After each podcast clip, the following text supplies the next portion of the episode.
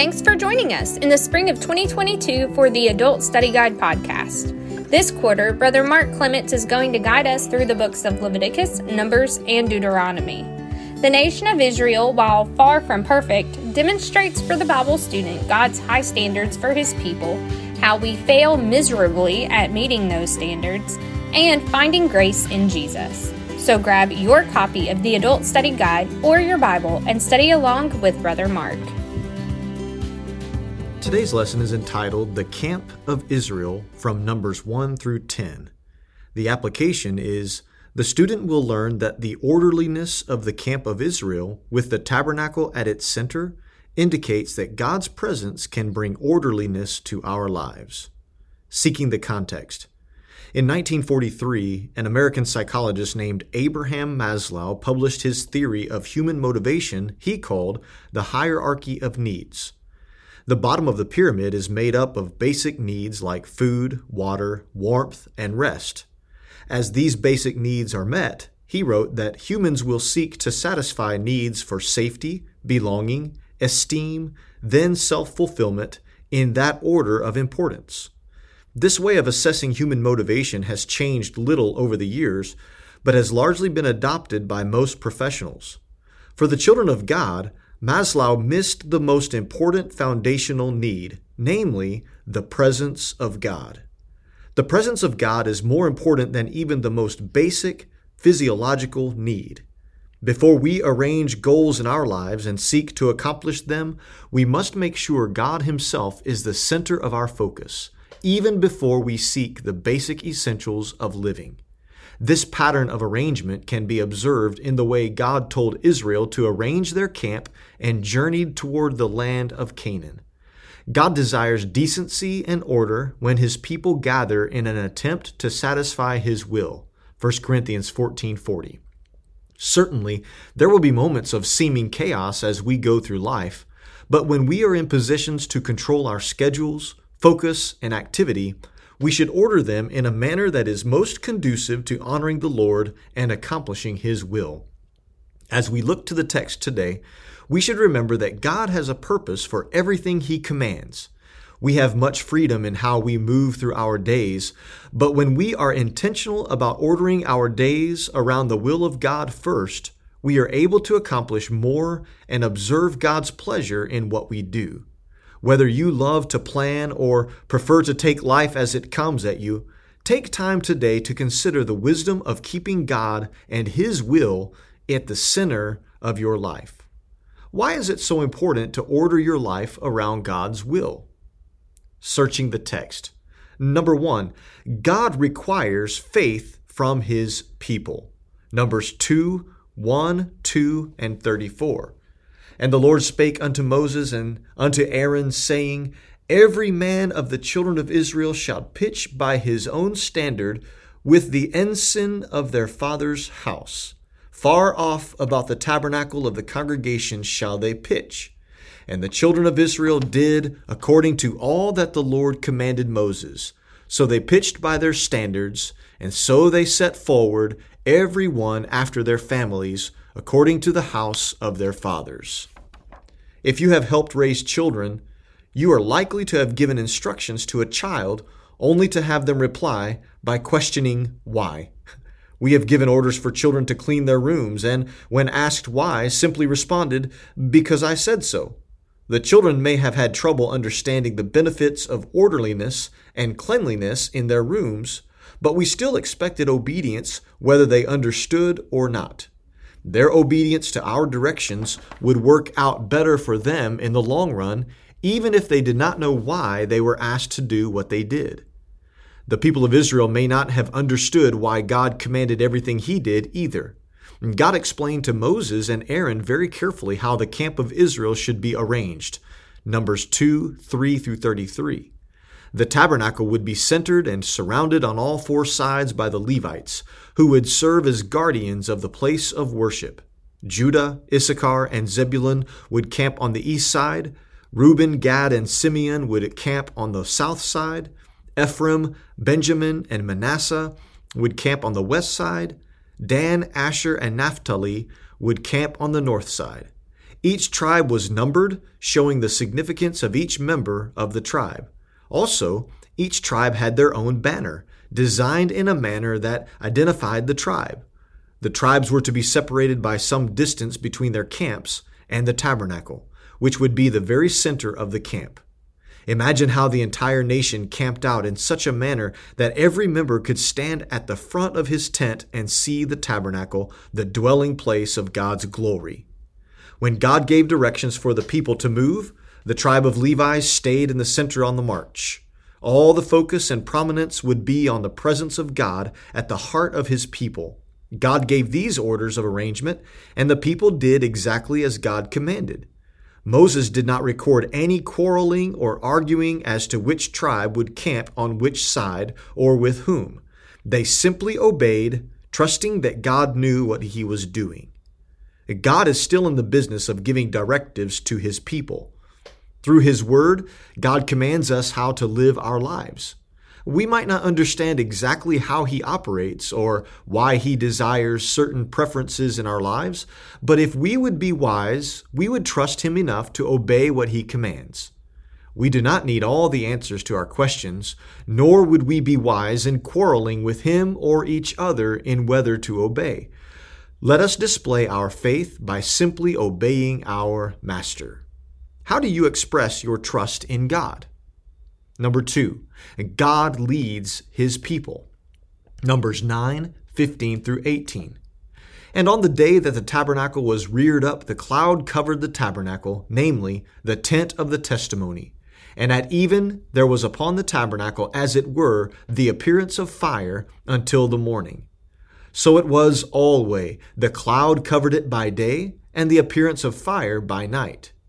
And when the cloud was taken up from the tabernacle, then after that the children of Israel journeyed. And in the place where the cloud abode, there the children of Israel pitched their tents.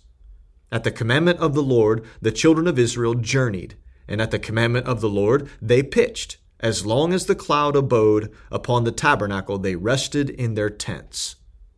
Before the days of cell phones and GPS navigation systems, traveling to new places was a little more challenging. If you did not have a map, the only alternative was to follow someone who knew the way. And if there was no one to follow, you were left with the dreaded task of stopping to ask for directions. Some of us would rather be lost for a few days than stop and ask for directions. Israel never had to worry about getting lost on their way to the promised land because God would guide them every step of the way. When Israel reached the place where God wanted them to be, He told them to stop and make camp. When it came time for them to load up and move, God told them to leave. All the while, God provided a visible beacon to remind them of His presence and guidance. His glory that shone as fire through the night and a pillar of cloud during the day. Imagine how comforting it would be for an Israelite during those days. As they navigated through unknown and unpredictable land, their anxiety would ease as they looked up to observe a visible reminder of God's presence. When an Israelite stepped out of his tent at sunrise in the morning, he could look across the landscape and see the cloud of God's glory covering the tabernacle. If he was awakened by a strange noise in the middle of the night, he could step out of the tent and see the fire of God's glory illuminating the tabernacle and find comfort in his presence. God loves to do this for his children today as well. The big difference is that we do not look for God's glorious presence with our physical eyes to abide in a man made tabernacle. Instead, we experience God's glorious presence within us as His dwelling place. The Holy Spirit is sealed to us individually, permanently indwelling us and guiding us into His truth, which is recorded in the Bible. John 16, 13, Ephesians 1, 13, and 14. God leads us. The question is whether we are following His leadership. How do you observe God guiding your life? Number three, God protects His people. Numbers 10, 35, and 36. And it came to pass when the ark set forward that Moses said, Rise up, Lord, and let thine enemies be scattered, and let them that hate thee flee before thee. And when it rested, he said, Return, O Lord, unto the many thousands of Israel. Whenever our family leaves on a trip, my wife usually remembers to pause before we pull out of the driveway and say, why don't we pray before we leave?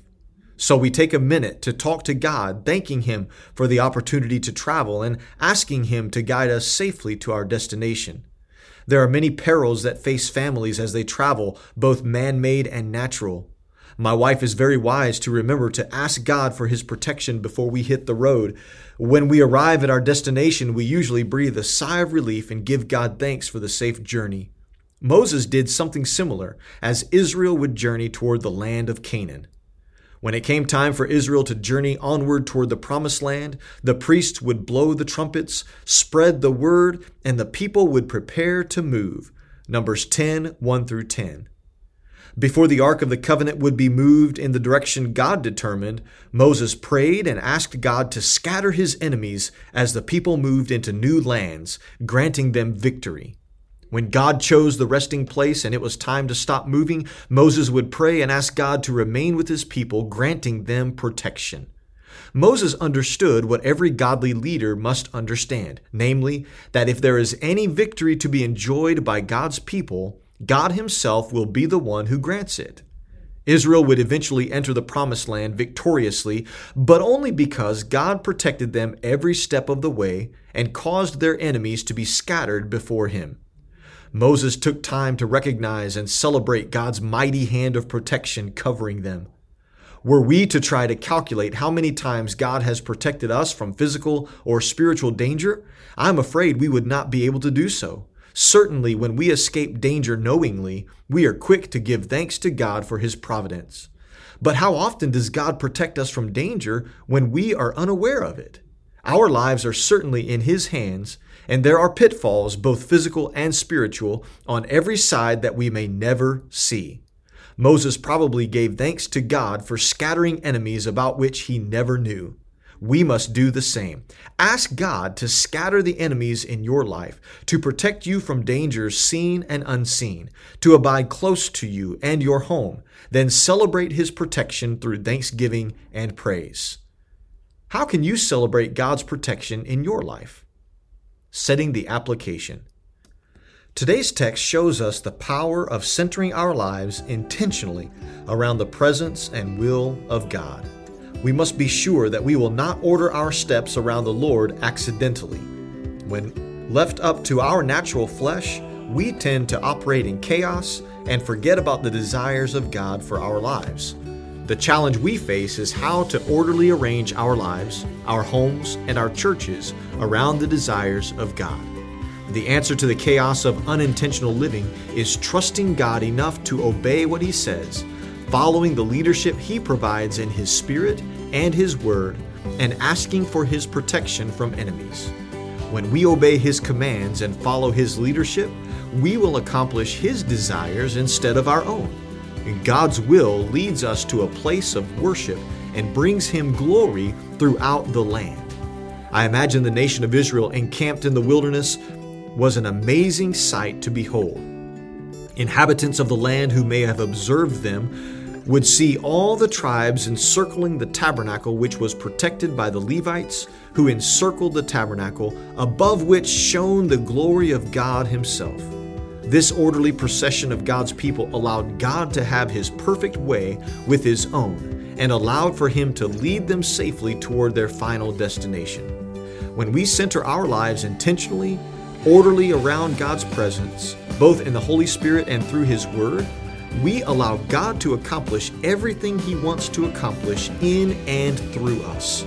We must place ourselves safely in His hands and trust Him to guide, protect, and provide. The end result is our good and His glory. How will you center your life daily around God's presence? Thanks for listening to another lesson on the Adult Study Guide podcast. We will catch you next week for another lesson in this great quarter. Until then, join us daily on our daily devotional blog at www.bogardpress.org.